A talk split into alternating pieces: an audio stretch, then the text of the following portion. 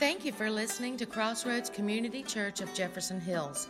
At Crossroads, our mission is to be the church by sharing and showing the love of Christ and inviting others to be recipients of Christ's love. Now, here is this week's message from Pastor Floyd Hughes. Before we get started, uh, so I just want to acknowledge that while we're here, there are a lot of people watching online. I say a lot, a couple of people watching online uh, but they're also making comments, so I wanted to share some of them with you. And um, so, good morning, Larry, Sharon, uh, Cody, and Jessica. Good morning. We miss you guys. Glad you guys are safe. Um, and Bonnie just gave us an update. She said that the place is packed at Wagner's restaurant. So thank God for that, that people are, I don't know if it means packed inside eating. Nobody called the cops on them, but packed, like people in line to pick up the breakfast. So Thank you, God. Although if they are inside eating, you know what? That's all good for them. But um, uh, so good morning, Martha, as well. But uh, Larry reminded me of something that uh, I should have shared with you guys, and I forgot. I know some of you may have seen the message that Robert uh, is in the ICU. Don't know a lot of details. Uh, just know that he has been there for a couple of days. Um, I've been talking with his wife, Lori, uh, who isn't allowed because of COVID into the ICU to see him, but uh, she's been just giving me updates, and the last update I got from her was yesterday that he was uh, doing better, but still in ICU. So obviously not good if he's still in ICU. So can we just take a moment before we even get started and just pray for him? Uh, and Sharon asked us to pray for a family member of hers as well. God, we lift up Robert to you. Just pray your hand is with him. Be with Lori as well. The stress of having a loved one in the hospital and not able to be with them, especially in the ICU. Uh, and we, again, cannot help but acknowledge all of those who are dealing with sicknesses or whatever, in addition to dealing with it in this time of COVID.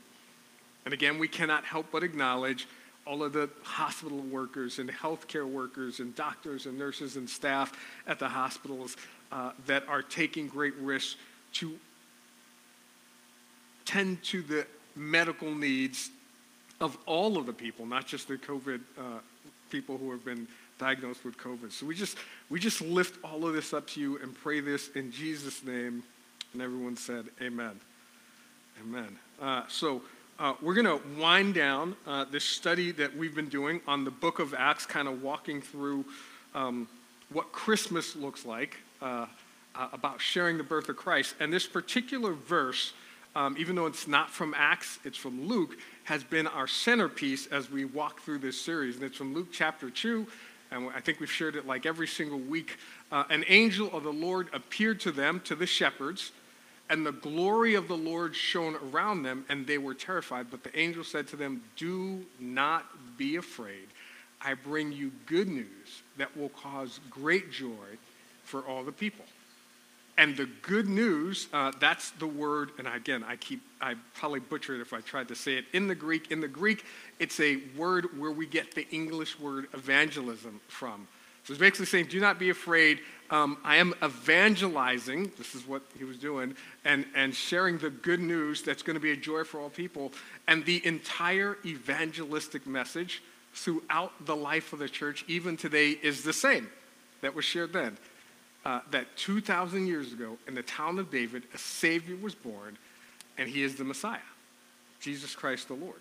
Uh, it's the same message, and we've said that this is, this is the heart of Christmas, not just celebrating the birth of Christ, but also telling others about the birth of Christ. That's what we as a church are supposed to do. So we've been walking through the book of Acts and looking at, specifically over the last week and this week as we wind down, um, over and over and over again where the gospel has been shared, right, throughout the book of Acts.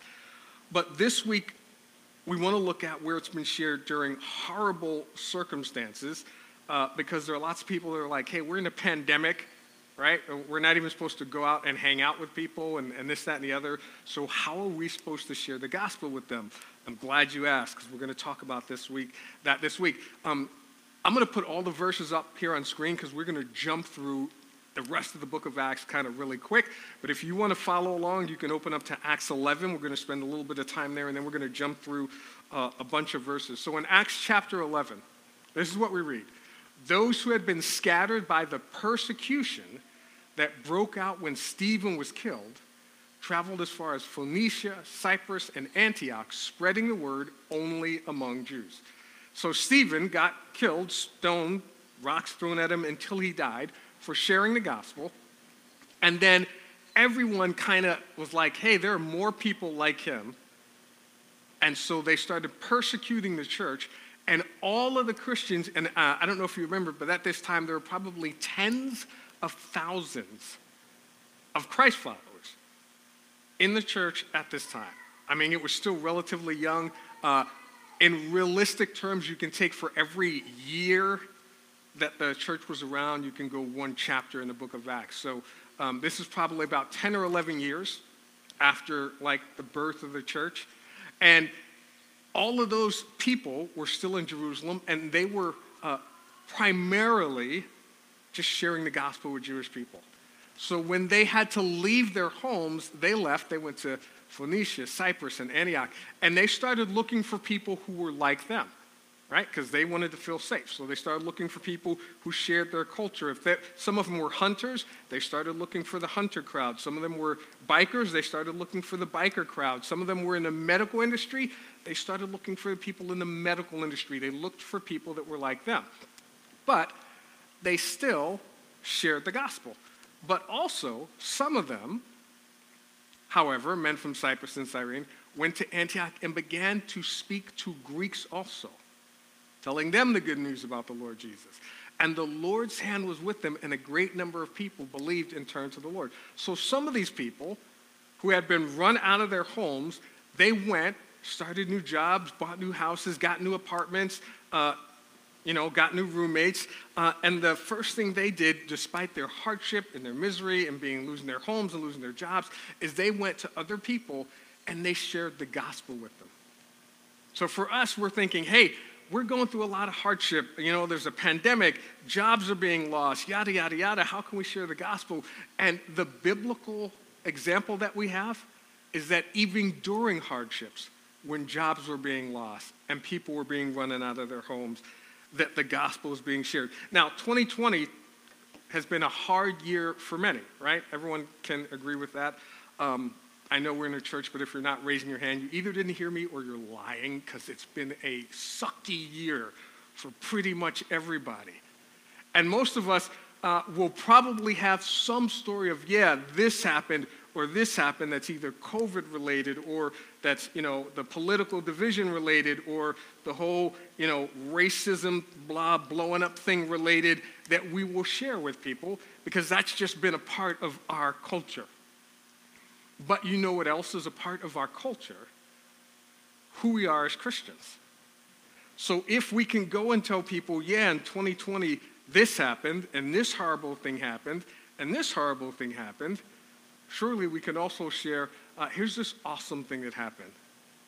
You know, here's, here's what God did in my life.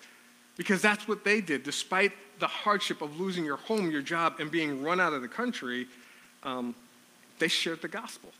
And this is the basis for the rest of the book of Acts. The rest of the book of Acts is just over and over and over people going to other places and just sharing the gospel. Now, I would be remiss in my role as a pastor if I didn't say that there is a cost to sharing the gospel, especially at Christmas. There's a cost to sharing the gospel because a lot of people don't believe it, and there's, you know, the whole cancel Christianity movement because they think Christians are, you know, hypocritical or whatever. But when you try to share the gospel at Christmas, people are going to be like, How dare you? There are even people that say that, you know, they're Christians, they call themselves Christians, that say celebrating Christmas is a sin, right? When it's not. Uh, but there are people, when you try to share the gospel with them at Christmas, they're going to be like, how can you talk about that when there are people dealing with this and homelessness and losing their jobs and, and, and all that stuff? Um, uh, let me share this with you. Mark Berkshire and I uh, share a podcast. We do a podcast called Faith Responders, where we just talk about how people of faith can respond to things that happen in the culture, whether it be racial, political, whatever. Here's how people of faith should respond from a biblical perspective. So we had Mike Granovitz. I don't know if you guys remember him. He's in charge of Faith Pittsburgh. Uh, we had him on the podcast as well. And even though we were talking about Christmas, we started by talking about the fact that how do you, when you're struggling spiritually, how do you deal with that? Because there's a lot of Christians who are struggling spiritually. Uh, next week, I'm actually going to share a lot of the, because a lot of people have sent me questions asking, how do you do this, blah, blah, blah, and I'll share that next week. But one of the questions was, hey, when you've been a Christian for a long time, how do you deal with when you're struggling spiritually? And it may be because of like COVID has happened, right? And that's kind of put a damper on everyone's life. Maybe because you lost your job. Uh, it may be because there are people who normally during Christmas time, it's hard for them. Like Mark Berkshire, he shared, loves Christmas. He talked about the fact that, yeah, we should rejoice in the birth of Christ, but it's a hard time for him because right before Christmas and then right after, he lost people who were really close to him. So every Christmas season, yes, loves Jesus, wants to celebrate the birth of Christ, but he, it, it, it's shrouded with that memory of losing loved ones. So it's not the greatest time for him. And there are a lot of people who are dealing with lost loved ones during Christmas season. Or they didn't lose them during Christmas, but maybe this is the first Christmas without them. Right? Uh, there are a lot of people who um, they may just feel alone at Christmas because maybe they're not in a relationship or a relationship ended, and so they just feel alone at Christmas. And I can remember when I was in the military, I don't remember how old I was, but I was just all alone. Right? Christmas time came. I called my sister and I was talking to her on the phone. She was like, What are you doing for Christmas? And I was like, This is it. I'm, I'm, I'm, I'll probably call you on Christmas because I'm not going anywhere. I don't have any money. Everyone else is gone. I'm just here. And she was like, Well, we can't have that. So she sent, wired me money. They didn't, they didn't have like PayPal and all that stuff like that. She wired me money. Um, uh, uh, I took a plane to visit her. When I, got, I showed up empty handed with nothing but my bags and uh, thank you. And when I walked in, I was greeted with, you know, family members and presents and love because they didn't want me to be alone on Christmas. But there's a lot of people that will be alone. So this is a hard time of the year for them. Now, take all of that, right? And know that at this time of the year, suicides go up because of, you know, all the emotional stuff. Take all of that and then think about next year. When added to that will be the people who say, Yeah, I'm not a fan of Christmas because last Christmas, uh, I spent, you know, it was like after 20 years of paying on my mortgage because of COVID, I lost my home. 20 years in. Or, or people who said, uh, and there's a lot of people in this category, uh, not a fan of Christmas because I couldn't even buy gifts for my family because I spent 37 years building a business, but because of all the government mandates, I lost it and couldn't do anything for my family. And even though I had a prosperous business, last Christmas I was just paying out debts because I had no income. That's what Christmas is going to look like next year for a whole lot of people. And so there is definitely, there is definitely, there is now, and there definitely will be next year. There's a cost to sharing the gospel at Christmas time. People may not like you because they feel like you're not acknowledging their pain. People feel like you're trying to push your religion on them. People feel like you're not hearing what they're going through. You're just focused on what we said this is not about trying to get people into your building, although no one's doing that because of COVID. So there's definitely a cost, but there is also an overwhelming benefit to sharing the gospel at Christmas time if we do it right. If we understand that, yeah, people are hurting, but we have an answer that can help heal their pain, that can give them hope, and that can be a source of peace and joy, even amidst all of their sadness uh, and their misery. So uh, I'm going to jump through a bunch more scriptures. Uh, this is what continued to happen. Acts chapter 11. News of this, the, the growing up and uh, blowing up so much of the church in Antioch, news of this reached the church in Jerusalem. And so they sent Barnabas to Antioch. Now, only, only the apostles and a few other people were left in Jerusalem. Everyone else scattered when they started getting persecuted because of Stephen. Uh, but when they heard, hey, there are people in Antioch that are growing, they said, hey, Barnabas, we want you to go down there And when he arrived and saw what the grace of God had done, he was glad and encouraged them all to remain true to the Lord with all their hearts. He was a good man, full of the Holy Spirit and faith. And a great number of people were brought to the Lord. This is on top of the number that had already come from the people who went there and started sharing with everyone. On top of them, when he got there and he started encouraging them, a great more number of people. See, this is why we, we, we spent so much time talking about the Holy Spirit, because when people are hurting, the Holy Spirit can give us the right words to say right? Because I may not, I'm not always the sharpest, you know, tool in the shed, and sometimes I say things that may not be good or, or, or, or just may have been inappropriate or that wasn't the right way to say that. But the Holy Spirit can guide us, and if we just are obedient to the Holy Spirit, then we could be the Holy Spirit filled people that changes someone's life this Christmas, that gives someone the hope that they need that prevents someone uh, from thinking that their life is no longer worth living.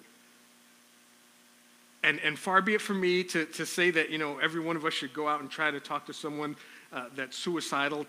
Definitely, we should try to bring in professionals.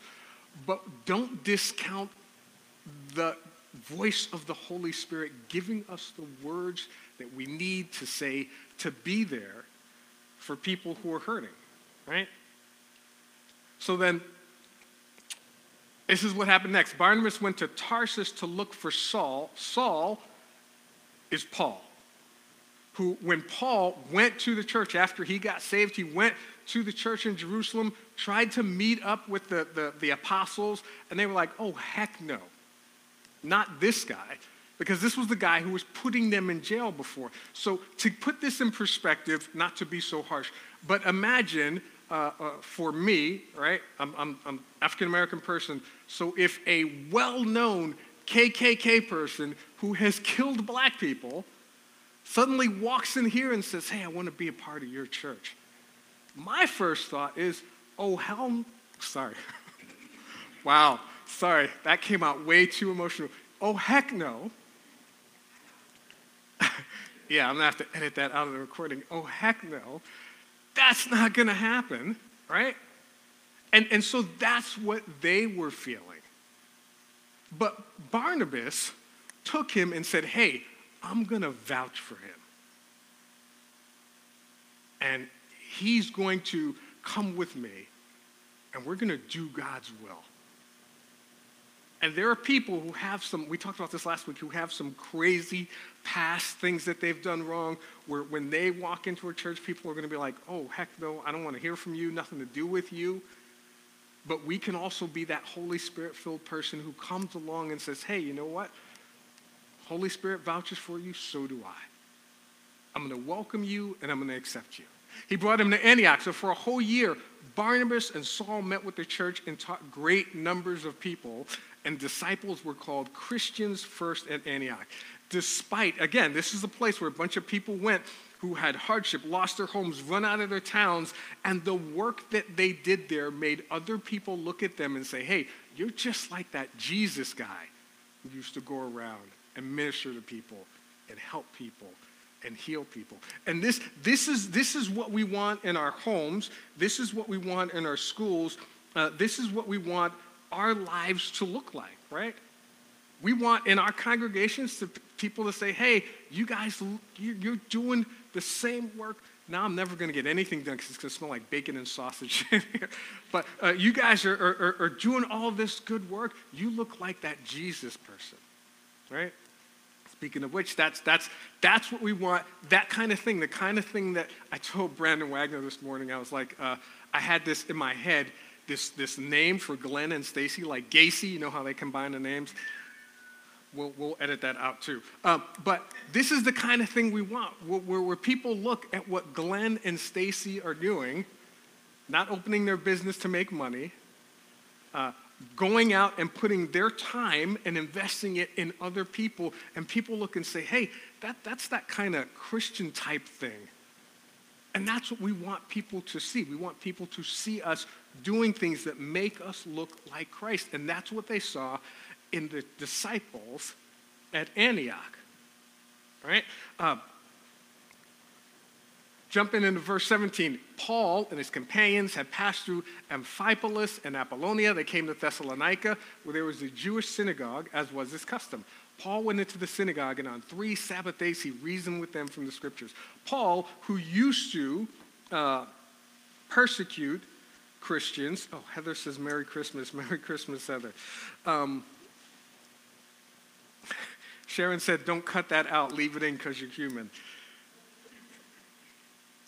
Eh, that's not going to happen. Um, but Paul, uh, who used to persecute, then the rest of the book of Acts is him going to places, sharing the gospel, raising up people to share the gospel, and then going uh, and getting imprisoned for sharing the gospel. So uh, Paul, uh, they went through Amphipolis, Apollonia, came to Thessalonica, where there was a Jewish synagogue, as was his custom. Paul went in three Sabbath days, that's three weeks. He reasoned with them from the scriptures, explaining and proving that the Messiah had to suffer and rise from the dead. This Jesus I am proclaiming to you is the Messiah, he said.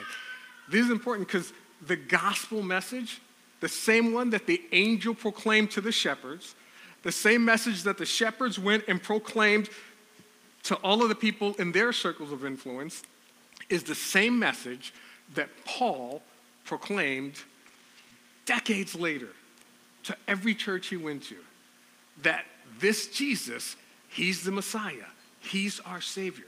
That's the heart of the message, right? He said some of the Jews were persuaded and joined Paul and Silas, as did a large number of God fearing Greeks and quite a few prominent women. So, Jewish people, Greek people, rich people, poor people, all listened, all had their lives changed because of the gospel. And here's the thing these books that we read, the book uh, First and First and Second Thessalonians, we went through. I think it was a year or two ago. Um, are, are, are they're not just books; they're the titles of congregations in cities where people went and shared the gospel to. They're families and communities and people just like our families and this community and people. And they're all there because Paul and others went and shared the gospel with them. Uh, jump over to Acts 18, verse 1 says this Paul, after this, Paul left Athens and went to Corinth. There he met a Jew named Aquila, a native of Pontus, who had recently come from Italy with his wife Priscilla, because Claudius had ordered all Jews to leave Rome. Paul went to see them. And again, this is a group of people who, because of government persecution, they got run not just out of their homes, but out of their country, out of the communities that they spent their lives in. Paul hooks up with them. They become ministry partners. Because he was a tent, tent maker as they were, he stayed and worked with them. And every Sabbath, he reasoned in the synagogue, trying to persuade Jews and Greeks. So, Paul, uh, here's another couple who's run out of their home because of persecution, and then they become a part of the church in Corinth. And earlier this year, we went through First Corinthians, where we talked about being the church, uh, where Paul addressed all of these issues that come up in the church. And it was made up of people who were just, as Paul went out, he would share the gospel with them. And then they would become these congregations and they would uh, do life together. And then in Acts chapter 19, it says this when Apollos was at Corinth. Now, Apollos was the guy who was ministered to not by Paul, but by Aquila and Priscilla. So people that Paul shared the gospel with went out and shared the gospel with other people. And when they came across Apollos, um, in the previous verses, it says that uh, he had kind of like a different theology. It wasn't quite on point. So they didn't bash him on Facebook. They didn't tell people, don't go to that church. They said, hey, Apollos, you want to go get coffee and let's, let's talk about some stuff? And he said, sure. And they explained, hey, biblically, here's the truth of God's word.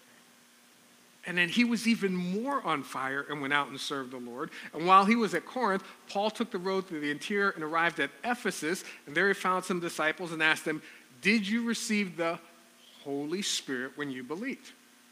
And they answered, No. We have not even heard that there is a Holy Spirit, and there's a reason. Because, and I had this conversation with someone online who got really irate and mad at me. And if this applies to you, don't get mad at me. Uh, but we were having a conversation. He's now an atheist. And I said, So tell me, you're, you're proclaiming now you're an atheist. Were you ever truly a Christian? And he said, Yeah. And I said, Tell me what made you think that you were a Christian? And he said, I went to church for 35 years. I was like, So what? Satan's been around longer than that. He's not a Christian. And he said, Yeah, but the people, I was friends with the pastor, and the people who, and he used this word, not me, indoctrinated me, shared, here's what you need to do to be a Christian. I said, Satan knows God personally, but he's not a Christian. And he said, Well, they told me that if I do blah, blah, blah, then I will be a Christian. He said, If I told you if you jumped off a roof, you'd be a Christian, would that make you one? He's like, Well, you don't get to say whether or not I was a Christian. I was like, You're absolutely right. It's not up for me to say. The only way to know for sure that you're a Christian, I can't tell if anyone, the only way is God knows because He puts His Holy Spirit in believers so that they know that they are His. So Paul comes across this group of people, and for whatever reason, something seems off, and he says, Hey, did you guys receive the Holy Spirit when you believed? And they answered, No. We've not even heard that there is a Holy Spirit. So he asked them, What baptism did you receive? John's baptism, they replied. And Paul said, John's baptism, that was a baptism of repentance. He told the people to believe in the one coming after him, that is in Jesus.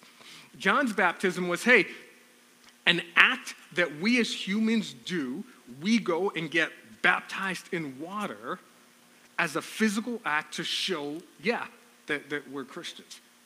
But that's not the promised seal of the Holy Spirit. And what, what Paul is making clear is hey, you guys missed something. You did the baptism part, but you miss the connection with Jesus part. That's what makes you a Christian. And so, on hearing this, they were baptized in the name of the Lord Jesus. And when Paul placed his hands on them, the Holy Spirit came on them, and they spoke in tongues and prophesied. And there were about 12 men in all. These 12 men then made up what is called the church in Ephesus. These 12 men who, who could have just been uh, spent like this guy 35 years sitting in the church, but without that relationship with Christ, if someone hadn't come to them and shared the true gospel with them, they would not have been connected to God. And they ended up uh, as part of the church in Ephesus, and when Paul writes his letter to the church in Ephesus, uh, one of the things that he focuses on is the spiritual indwelling of the Holy Spirit and prayer, the spiritual aspect of being a Christian. That it's not just about church attendance, it's not just about being in, in the building, it's about accessing that spiritual nature that we have because of the Holy Spirit in us. And all of these letters we have in the New Testament are all basically just congregations. And they exist because people went out and shared the gospel. The New Testament church, the church as a whole, exists because people shared the gospel and they did it at great personal expense. Paul, uh, and let me just share a little bit about this again. Paul goes out and he shares the gospel uh, and, and, and then the rest of the book of Acts from chapter, chapter 20 on is about him sharing the gospel. He gets beat up by a crowd in public at church. And after the, the, the, the, centurions come and they drag him out of the crowd, he stops and he says, Wait a second, can I address the crowd? And you know what he says to them? He doesn't say, You guys suck. He doesn't say, I have to watch those kind of words now because I'm slipping the tongue. So he doesn't say, You guys are messed up. He doesn't say, You guys are not cool. He turns around to the same crowd that just beat him up and he shares the gospel with them. Then he gets dragged uh, in, in, front of uh, the officials and he says, Hey, um, I know I could defend myself, but first let me share the gospel with you. Then, for year after year after year, he's dragged in front of this official and that official, and he ends up in Rome. And all he does during that time, every official he's in front of, instead of, hey, let me make sure you understand, he does say I'm innocent, but the heart of his message to them is, hey, let me share the gospel with you. And not one of those officials says, that's a good point, let me let you go. He spends years in prison because of that. The reason why this church, Beulah Baptist, which now as Crossroads exists, uh, is because, and I don't remember, forgive me, the names of the two women who initially started as a Sunday school ministry to share the gospel with people in these communities, like there and there and right around here. That, that was their whole purpose is we want to reach them, we want to share the gospel with them. The reason why I'm a pastor today is because there was a church called Christian Fellowship Church in Virginia. And even though I was a Christian, I had stopped going to church. I had really stopped doing things that, you know, Christians do. I was doing things that Christians weren't supposed to do. And they sent people to knock on the door, not to invite me to church, but to invite my kids to church. Now, I say this today, it's probably not safe to just, when people knock on your door, just send your kids out with them without knowing who they are. But that's what I did back then. And every week they would come home, especially Brandon, with questions after questions. I heard this in church today, is that true? I heard this in church today, is that true? I heard this in church today, is that true? And I was like, I need to get back to church and reestablish my relationship with God. And that probably would not have happened had they not sent people out to share the gospel the heart of what we as the church are supposed to do is to share the gospel. So Paul ends up in prison. He's sharing the gospel with everyone he meets. He writes, and this is an interesting thing, when he's in prison, instead of just, you know, writing letters to governors and saying, here's, can you help me get out? Uh, or I'm innocent, he writes letters to churches. Uh, one, we talked about the book of Ephesians. These are called the prison epistles. Uh, he writes the book of Colossians uh, which is a book that just lays out the supremacy of Jesus Christ. Uh, he writes the book of Philippians, which is ironic because the church in Philippi was started when they beat him up, put him in prison. He shares the gospel with the jailer. The jailer and his family get saved, and they become a part of the church that now, while Paul is in prison again in Rome, he writes to them probably one of the most encouraging letters in the Bible, the book of Philippians. And then he also writes, while he's in prison, uh, a letter to uh, Philemon on behalf of a slave named Onesimus. Because Onesimus had escaped, had gotten to know uh, the, the people that were visiting and, and spending time with Paul while Paul was in prison. And he gets saved, and Paul's like, hey, Onesimus, you escaped from Philemon? I know you think you have your freedom, but if you truly want to live like a free Christian, you need to go back and make this right. So even while he's in prison, all of Paul's letters, what Paul is doing is spending time writing to people, uh, uh, saying, hey, you, here's what the gospel is. Right? So it all started with this, and this is the Amplified version, even though we read it in the NIV earlier. There were some of them, men of Cyprus and Cyrene, who on returning to Antioch spoke to the Greeks, proclaiming to them the good news, the gospel about the Lord Jesus. That's how it started, with people who had been run out of their homes, businesses taken away, persecuted for their faith. And when they got to another place, they didn't gripe, they didn't moan. They didn't complain about the government. They just started sharing the gospel with people within their circles of influence. Because that's what we're supposed to do. And with the presence of the Lord was with them with power, so that a great number learned to believe, to adhere to, and trust in and rely on the Lord, and turned and surrendered themselves to Him. So, in the last few minutes, um, here's what I want to do. Uh, I, we're only here because of people like this who shared the gospel. We're only watching online because someone shared the gospel. We're only here in this room because someone shared the gospel with us. And despite the hardships of this year, um, I want to share quickly here are some ways that we can share the gospel even while we're locked at home, right? Even while we're on lockdown, even while we're going through COVID and all that stuff. First and foremost, uh, give gifts that direct people to Jesus. I know we want to spend lots of money and give the coolest gifts, but you can give. Um, there's uh, these chronological Bibles that we've been reading through all year. I think there's one more in the back. Uh, take that, give it to someone, and say, hey, let's read the Bible together next year. Make that a great gift. Um, shameless plug give them my book. I think it's a great read. Now, don't order it for them because it's going to take like four or five days to get there. But if you get them the Kindle version, right, they'll have it instantly. And it, it's, it's a devotional that walks through here's how we can share the gospel with people. Get them maybe an audio book or something that will help them better understand what it means to, to, to have a relationship with Jesus. So, uh, one of the ways we could share the gospel is make your gift giving about Jesus, uh, but also share your story. Right? Most of us aren't going to have big family gatherings, um, and if you are, don't put it online.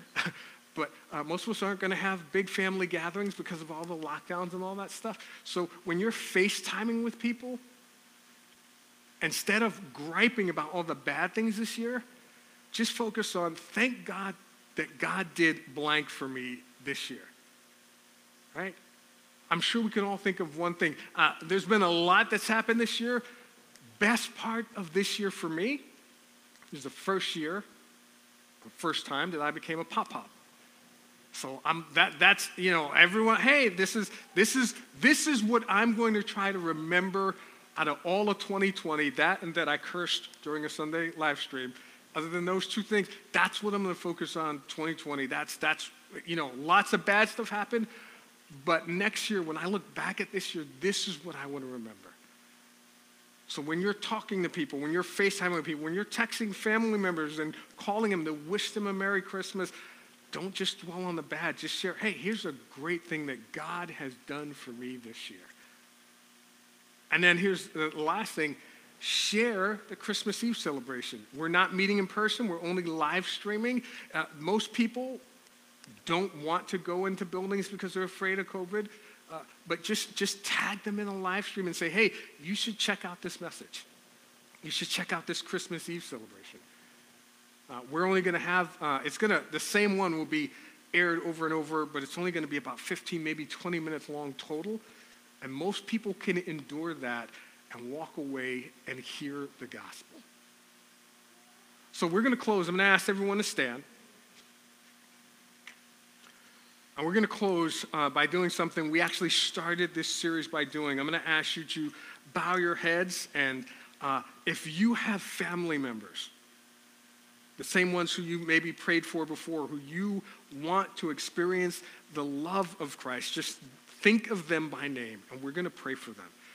It may be a coworker, it may be a, a, a friend, it may be a neighbor, it may be someone that just lives in your community. It may be the butcher, the baker, the candlestick maker, um, maybe the waiter or waitress who you used to see all the time, but now you know that they're out of work. God, we lift all of these people up to you. We pray not only for their health and well being and protection, but we pray that this Christmas season, that your Holy Spirit would create a way for us to interact with them. And when we do, whether it be online, whether it be via text, whether it be seeing them in person, that you give us the words and the wisdom and the insight to share the gospel with them. God, it may not be an elaborate biblical theological explanation of why you exist. It may just be simply telling them that we're looking forward to celebrating the birth of Jesus Christ, our Savior. It may be sharing just how much we, we, we, we are excited to uh, just reflect on all that you have done for us, despite all the bad things that may have happened to us. God, we pray for that person by name, and we give thanks and praise to you and pray that we all have a very Merry Christmas.